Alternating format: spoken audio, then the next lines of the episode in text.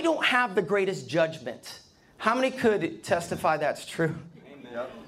Oh, let's go. Thank you, Kathy, for me. Me. She kept her hand down. I love that lady. You know, when I was years ago, you know, I, I got, I was trying to catch a groundhog, thought it would make a great pet. They're like giant guinea pigs. Christian got bit, had rabies, rabies shots. He didn't get rabies, he just had rabies shots. He could have rabies, but, um, but I make bad decisions. I don't have the greatest judgment, right?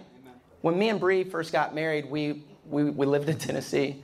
We were traveling, we went to Gatlinburg. I, for, I think that's where we were at. We were a little ways out.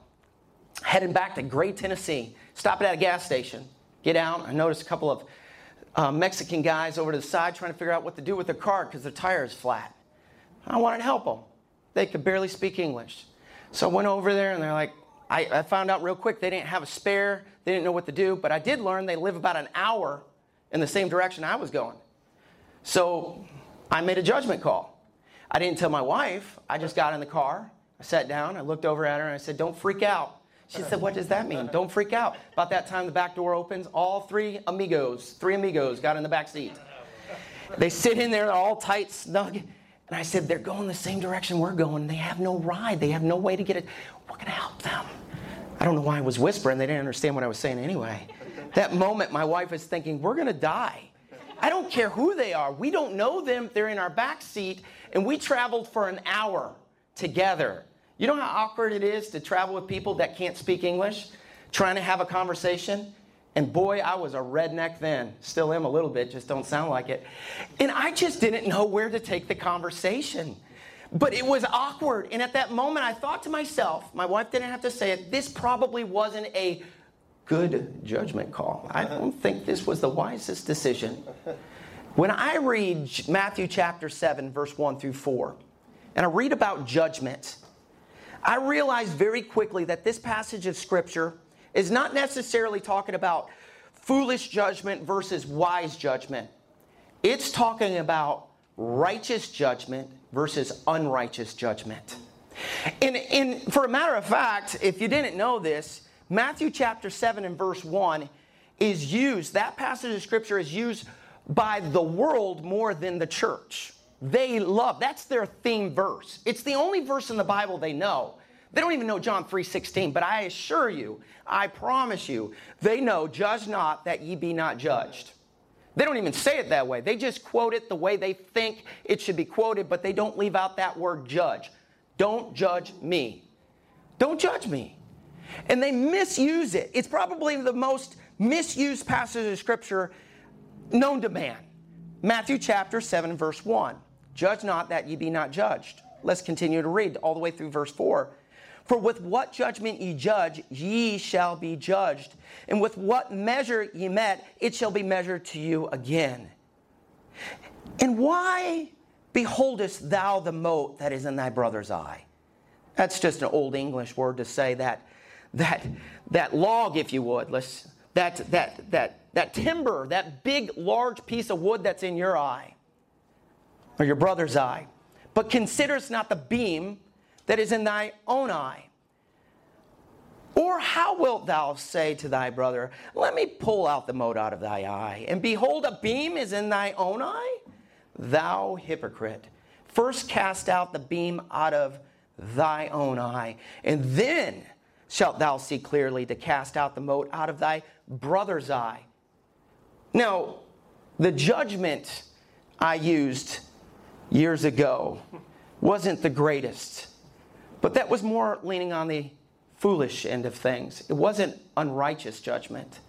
This passage of scripture is dealing with the importance of using righteous judgment. Let me tell you this, and this is going to seem somewhat abrasive, but the truth of the matter is Christians, we are responsible to judge. You say, whoa, wow, you just went out on a limb. Let me say this Everybody judges. Every single day, somebody's judging you and you're judging somebody. You say, that's just not right.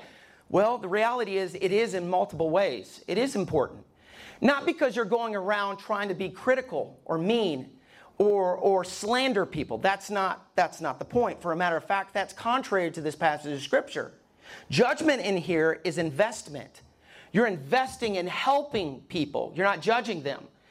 I, well, after I was working at that lady's house trimming trees, I was so thirsty. I had one bottle of water. I didn't want to bother, and I went to Panera Bread, and I was hungry. And I thought there would be a drive-through because I smelled horrible, and I was soaking wet with sweat. So I'm like, I don't care. I'm going in. I didn't look in the mirror. I'm standing there, and I'm ordering my food, and he's looking at me kind of weird. And the guy at the register finally says, "You got some grass or something right here, like right here." I'm like, "Yeah." Yeah, I should go to the bathroom check that. What if I looked at him? Are you judging me? Are you judging the grass that's upon my head? Who do you think you are? That is my grass. I can put grass on my head if I want to. No, he is investing in my well being. The problem is, how do we judge well? How do we invest in people the right way? You see, when we look at Scripture, we see over and over again the importance of using good judgment and judging things the way God would have those things to be judged. Romans 16 tells us the mark people that cause division. That's judgmental. Is it? Or is it just the right thing to do? Have you ever had to tell your kids, don't hang out with him? He's not a good kid. Well, you just judge that kid. Well, I used righteous judgment because he's a bad kid. You don't want your kids when they're 17 hanging out with potheads. Do they even use that word anymore? Potheads? You know, you just don't want it. It's like, I don't think you should hang out with him. He likes to smoke wacky weed. Well, I don't think that's a bad thing to tell my kid, don't smoke out with, uh, hang out with a kid that smokes wacky weed. The reality is still this. We have to use good judgment and know when to say, no, this is not a good idea. Now, I'm being very casual and I'm somewhat joking, but the reality is this as Christians, we cannot invest in people unless we learn to give good judgment or have good judgment. So, everything we need to know about good judgment is right here in Matthew chapter 7. And I want to look at it with you because I think it's important at this point, especially in America, that people not back down, stand up for what's right, use good judgment, and invest in people. So in Matthew chapter 7, uh, good judgment is, is brought forth with three things. It, it requires three things in this passage of Scripture. First, you have to judge, in order to have good judgment, you have to judge with caution. Judge with caution. Now, stay with me. It's two o'clock in the afternoon. My goodness, if you're sleepy right now, then you did not sleep in. And that's okay because you got a busy life, but I need you to stay with me. Focus, because I need you for the next couple of minutes just to, just to soak this in so you can walk out of here and use better judgment.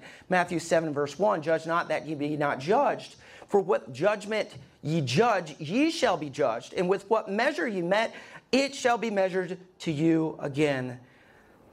This was a common proverb among the Jews sow and you shall reap, an eye for an eye, a tooth for a tooth.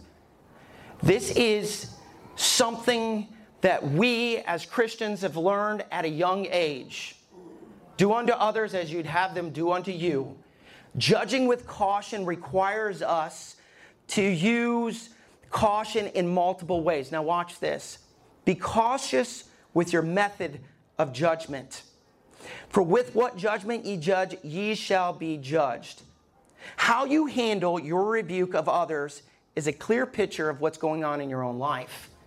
I see too often people not using caution when they use whatever method to invest or judge somebody for what they're doing. They're so quick to say whatever comes to their mind they're not cautious to think, how would Jesus handle this situation? When it comes to their spouse, when it comes to their children, when it comes to their friends, cautious with your method. How we handle our home is also a clear sign uh, uh, of the areas we are lacking in our own lives. Fathers, provoke not your children to wrath. I got to be very careful with the method I use when I am using good judgment with my children. I want to approach them in an appropriate way. And I want to remember this passage of scripture because the fact of the matter is, what you sow, you shall reap. My kids are not going to be kids forever. One day they're going to grow up, and I want them to give me the same respect I gave them. if I'm slipping up as a father or a grandfather and they're like, man, I don't like what my dad's doing when, when he has my kids, his grandkids. Well, the way I handled my son, I am sure they're going to handle me the same way. And let me tell you something, you better think real clearly about that. Do you understand? That's biblical. I want you to realize this judge, you have to judge with caution. Be cautious with the method of judgment, and also be cautious with your measure uh, of judgment. It's not just the method, it's the measure. What are you dishing out? You're going to sow what you reap. Uh, you better measure up to what you're preaching. It's so quick and easy to judge. But we need to make sure the battles we're picking are worth picking. We need to make sure we go into this with the right method and the right measure. Let me tell you something else judge with consideration. You have to consider the situation. Matthew chapter 7, verse 3. And why beholdest thou the mote that is in thy brother's eye, but considerest not the beam that is in thy own eye? Huh. Consider your sin. I want to consider where I'm at before I consider where they're at. Remember, Judgment, good judgment, is investing in people and helping people. It, it's, it's making it a point where you see what's going on in their life and know what needs to change, but making sure that's not going on in your life. You understand? The beam, the sin that is, that is distorting your spiritual vision will hinder you. It will hinder you from helping others. This idea, and this is very important, do as I say, not as I do, is ridiculous. It's contrary to good judgment. For a matter of fact, that's considered a hypocrite. And the Bible says in Matthew 7 and verse 5, thou hypocrite. If you are willing and quick to judge somebody that has the same thing and you have the same things going on in your life, you are wrong and you are a hypocrite. You're not using good judgment. Good judgment comes with consideration. You consider your own sin, what you're dealing with, and make sure you're right in those areas, but also consider your hypocrisy. Are you practicing what you're preaching? People won't trust you in your judgment if you're two faced, if you're double minded. Listen, I want to help people, but I want to make sure the areas that I'm helping them in the areas they're struggling with, I'm not struggling with it myself. Now, I'm not saying you've got to be perfect in order to invest in people's lives, but I am not going to rip my son's face because he's drinking if I'm drinking too and I'm hiding it at the back of the refrigerator. Thou hypocrite, shut your mouth. Let me tell you something. I had a father once tell me he was so upset because his son was using these magic cards, this game. He said, It just bothers me. It's evil. I said, Really? He said, Yeah, I ripped him. I'm not going to allow this sin in my house. I'm not going to allow this demonic warfare to rage in my home. And then I had to ask him because he's a friend. I said, By the way, this is good judgment. I had to ask him about the mote, the, uh, the beam that's in his own eye. And I said, uh, Well, what does your son think when he sits down and you watch those movies that drop the F bomb every other word and curse God to hell using GD? The nudity. Well, I don't know. I, don't know. I do. You're worried about a card game that's labeled magic, but you're living this way in your living room in front of your own children? Bro, you need to you need to figure some things out. This is not hey, you need to figure out where you're at before you help them with where they need to be. Listen, it's important. It's so important when you use good judgment, judge with consideration. Consider your sin. Where are you at? What are you dealing with? And consider the hypocrisy. If you're not practicing what you're preaching, then you need to reevaluate because it's not good judgment. Now let's let's dive into this idea of the sliver in the eye, if you would, the splinter. And, and look at what the Bible says. Because the third thing that we need to know when it comes to good judgment is we have to judge with clarity. Matthew 7 and verse 5 Thou hypocrite, first cast out the beam out of thy own eye, and then shalt thou see clearly to cast out the mote out of thy brother's eye. The problem isn't that you're judging that person. The problem is you don't have good judgment because you're dealing with the same thing that person is dealing with. Mm, yeah. Now, The Bible is very symbolic in multiple ways. We, we know many times in Scripture the Bible uses parables and symbolism to illustrate life's uh, greatest lessons, right? You know, you go to book of James and we see life is like a vapor. It appeareth a little time and then vanisheth away. And then in the book of Psalms, your, your life is like a tree and it's illustrated as a tree. And that illustration is about spiritual growth. It's planted by the rivers of water. And so we also see in the Old Testament, Isaiah, that sheep can drift from the shepherd. That's an illustration of backsliding. And so, right here in this passage of scripture, um, there's this illustration being used by Jesus that good judgment comes when you realize the things that are in your own life, and it's illustrated through the eyeball, right?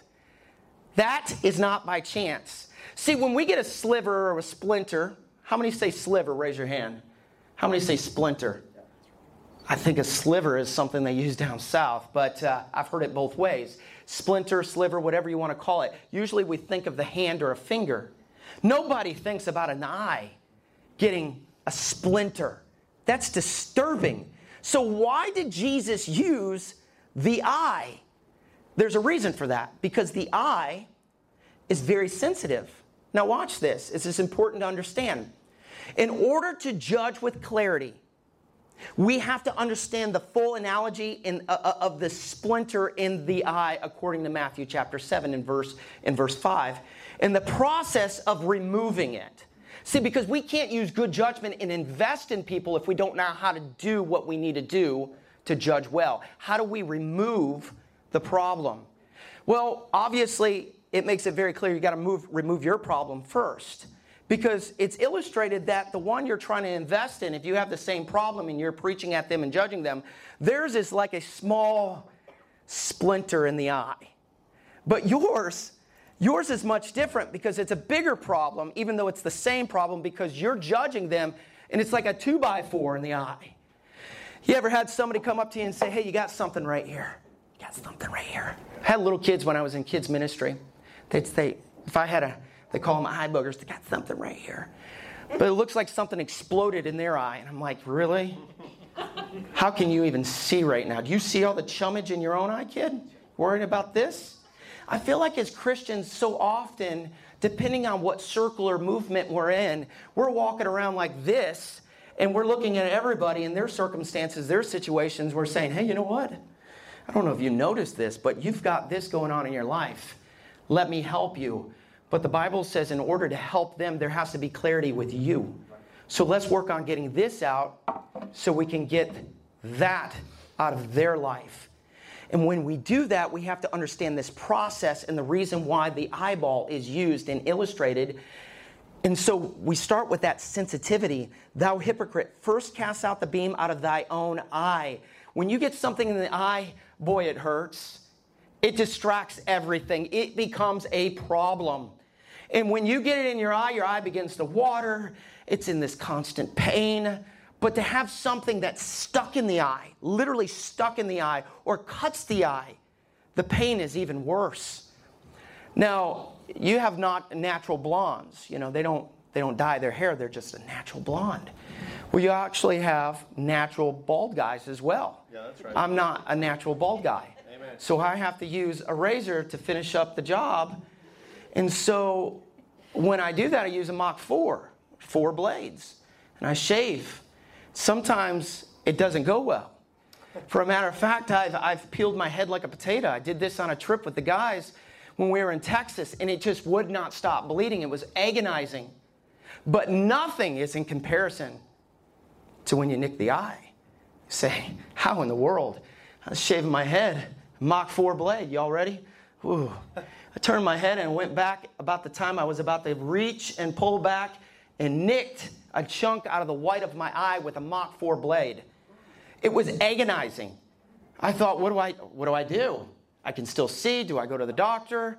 I know that the eye heals fast, but at that moment I'm thinking, this hurts. And from there, it just hindered everything. Now, watch this. That sensitivity, it, it, it's sensitive and it hurts but then it hinders. It makes me where I can't do things the way I need to do things. Now, symbolically speaking, when it comes to the believer that's trying to invest in another believer and they have this in their eye, They've got some sensitive things going on in their life that's hurting them and hindering them so they can't properly use good judgment for the other person. So I have to get this junk out of my life first. And I'm going to tell you something it hinders us in multiple ways, especially as a father. When you're trying to invest in your son or your daughter and they're looking at you like, what, is, what, what about you? I was in Tennessee this week. I saw one of the boys that was in my youth group. I haven't, I haven't seen him since he was 14 years old. That was 14 years ago. He asked me, he popped into the hospital while I was making a visit, and he said, um, Can I talk to you? His country, country. He said, Brother Dave, can I talk to you? So we walk in the hallway. He said, Brother Dave, I've just been going through all kinds of stuff. He just pours his heart out to me. And he, he was so broken.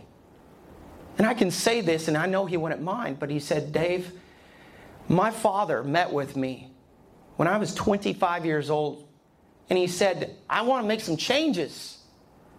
I haven't been a good dad to you. And he said, I looked at my dad and I said, well, How old were you when I was born? he said, 25. He said, I'm 25, Dad. Now you want to make some changes? See, what happened is dad, for 25 years, had a beam in his eye and he was constantly telling his son, Let me tell you something. This, this, this, this. I'm your daddy. and I can make good judgment. You don't know how to make good judgment. While his son is trying to figure things out as a little boy and he has this in the eye. And in 25 years, the little boy is now walking away going, Dad, you have not helped me at all because you never had good judgment. And the reason why is because the beam that was in his father's eye prevented him from being an effective person. It hindered him. There was hurt in the home. I had my first MS attack because I had multiple sclerosis when I was 19 years old. It affected my eyes. I had double vision. I couldn't drive. You know how frustrating that is when you're 19 and you can't go where you want to go? There was a lot of things I couldn't do. First time I ever been to Disney World, I was like this. Ain't nobody want to go to Disney World like this. Double I mean, I had double vision. It was awful, horrible. It hindered everything. The experience of Disney was not the greatest experience because of my vision. Something wasn't right. I'm going to tell you something that's very important to understand. When you don't get the problem out of your life, you'll never help your kids get the problem out of their life because you're so hurt and you're so messed up and you're so broken, you're hindered and you're not effective. My mom has some issues with her eyes glaucoma. I think it's glaucoma. My dad had glaucoma. My mom has, um, uh, it, it affects her vision from the left and the right. She can't, she can't clearly see, and it's like almost tunnel vision. It's all black, like a, almost like a cave, Then she could just see the light in the distance. I just described something. Maybe you can tell me after the service what that is. My mom said just this week, she said, Dave, I, I feel like I can't accomplish anything in my home. I poured a cup of coffee and it went everywhere because the cup was upside down. I couldn't even see what I was doing. And I feel like that's what we're doing every single day when we don't have good judgment. We're trying to help people, but we're pouring into an upside down cup and it's not effective. This is a sensitive thing. And I'm not just saying that because of the symbolic picture of the eye. I'm saying because it's sensitive in the home when you don't have good judgment as a dad or a mom. Hey, when you don't have a good judgment as a teenage son or a teenage daughter, and you think you got it all figured out, and your parents are loving you and trying to help you, but you're like, no, I know what I'm gonna do, is you have no authority in what you're doing because you're not basing everything on God's word, and you're walking around like, I got this, I got this. You got nothing. You gotta get this figured out. And I know it's sensitive. But remember this it is affecting your sight. It's sensitive and it affects our sight in multiple ways. And then shalt thou see clearly. When we remove some things, then we are able to see some things. Say, I know what's going on. No, I don't think you do. When I used to wear glasses, I'd take my glasses off. I thought I knew what was going on, but I had no clue. You know why? Because everything was distorted. I would think that was a person, but it's a tree.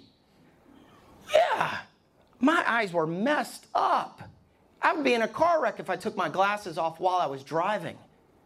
Let me tell you something. I feel like that's happening in so many Christians' lives. They want good judgment, but to judge with good judgment, you have to see clearly, and that's sensitive, and there's some things you have to handle, but it's affecting your sight, and you need to know that. You need to understand that because the way you're seeing things in your home, the way you're seeing things in your life is distorted. I convince myself all the time when I'm in sin, it's all right, I got this. I got this. You got a distorted way of looking at your sin. I'll figure it out. I got it. No, you don't. No, you don't. You can't, you, you can't handle any of that on your own. You have to see clearly so you can handle it. And by the way, if you're not seeing clearly, your kids will never see clearly because you can't invest in them to help them. I'll tell you, when my in my life when I was a kid, I loved the experience of going to a cavern, a cave, and exploring. We didn't have any tour guides. We just had a flashlight. And back then, they weren't LED. They were these big D battery flashlights, and they're garbage. And they'd always break before we get out, and we always have some small flashlight left to get out of the cave. But when the lights were out, it was so dark and dangerous. I think what we're experiencing as Christians, we're in a dark world and we can't see clearly because we have so much stuff in the way. And it's making us, or we're not effective. We don't know how to invest. Let me just put a side note here. That's why I feel so compelled for next month to do a series on having a biblical world view. I just lost half of you just saying that. What is a biblical worldview? That's why we need to have a message on a biblical worldview because there's so much we need to do to invest in the people that we're trying to help, but we don't know the right words to say. We don't have the right knowledge and we don't have the ability. And I know that's not the same as having a beam in your eye, but I'm, I'm just saying we have to be equipped. Let me, let me say this. In order to remove this, we have to do surgery. I can't just, you know, I wish it was easy just to say, let's just pluck that out. You know, just pull it out there. We got to be careful. Let me tell you something. When I finally get it out of my life, I got to realize how sensitive it was trying to get this out of my life and how it hurt me and it affected me and it, it caused my sight to be distorted. And I, I got to realize my son, my daughter, whoever I'm trying to love and invest in, I have to handle it the same way I handled it in my own life because good judgment doesn't mean you're going to be a critical, mean individual. It means you're going to lovingly invest in those people that you're trying to help. Amen. Let me tell you something. Let me say this. This might seem silly to you, but I, I don't know other way to illustrate it. But when I, I, I, fell on my face, that's happened a number of times, but this one was bad. I had a concussion. They were stripping the floor down in the basement at Fellowship Baptist Church, and I went down there. and I thought I had it, fell on my face, busted my face, had a concussion, eight stitches. Oh, it was the most painful thing ever, right? It was horrible. And I did this twice. I got stitches. One time in college, I had a cut on my finger, and I was like, ah, I'll get the stitches out later. And I realized this, to remove that, I'm not going to say it's surgery, but it is a process. You have to make sure you're very sensitive to what's going on there, especially if you let it go. So I went to the nurse when I was in college and she dug in there and got it out. And I was like, that wasn't very nice. And she said, well, you shouldn't have waited. You should have got stitches out when we told you to. And then I fell years later at Fellowship Baptist Church and I waited again, right here in my eyebrow. So I didn't know what to do. And I was like, so I asked a surgeon that lived in the house, that's not a surgeon at all, my wife, to remove the stitches. And let me just say this there is a way to do it, right? You have to be sensitive and gentle so the process goes well and the person that's getting operated on can respond well, right? In the same spiritually, we have to do it right, or if we don't, things just don't go well, even though you did get the, get the item out. I don't think you know how bad. Can I just show you? Can I show you a clip? I'm not going to show it all to you because I think it would break your heart what I went through because of my wife. I think it would. But I think you'd better understand. I just want you to watch. Don't, oh, me? You just pinched my eye, my my wound. She's laughing. I'm really trying, babe. Oh God, just try harder. What the junk? ah! That literally, it dried up. It was scabbed over. It felt like it just really hurt. I thought stitches coming out was not supposed to hurt. Yeah, and you laughed at me for asking her about loop in your eye, and you were like, "Listen, if she says not to do it after the first day, how could you have the first day?" Why, why you gotta be a smart mouth right now? Just saying. I needed com- with compassion at that moment. I was the patient. But I feel like in reality, that's Christianity. Just like, just suck it up, Buttercup. Let me rip that out of your eye. I, I, I got the one out of my eye. Now it's my turn to get it out of your eye. Let me tell you something. If you want to be an effective parent, you got to realize you're the surgeon. You're the one that has to dig deep into your children's lives. And you better make sure that there's not something in your life. And when you do dig deep, you better make sure you're using the right method. You got to make sure you're doing it the right way. So you have to use judgment with caution. Don't ever go into it without using caution. I'm telling you, judgment with consideration. Know where they're at because you once were there too. And always judge with clarity because I can't be a good surgeon in my kid's life if there's something in my own life and I can't see clearly. Y'all follow me? Yes, sir. Will you pray with me?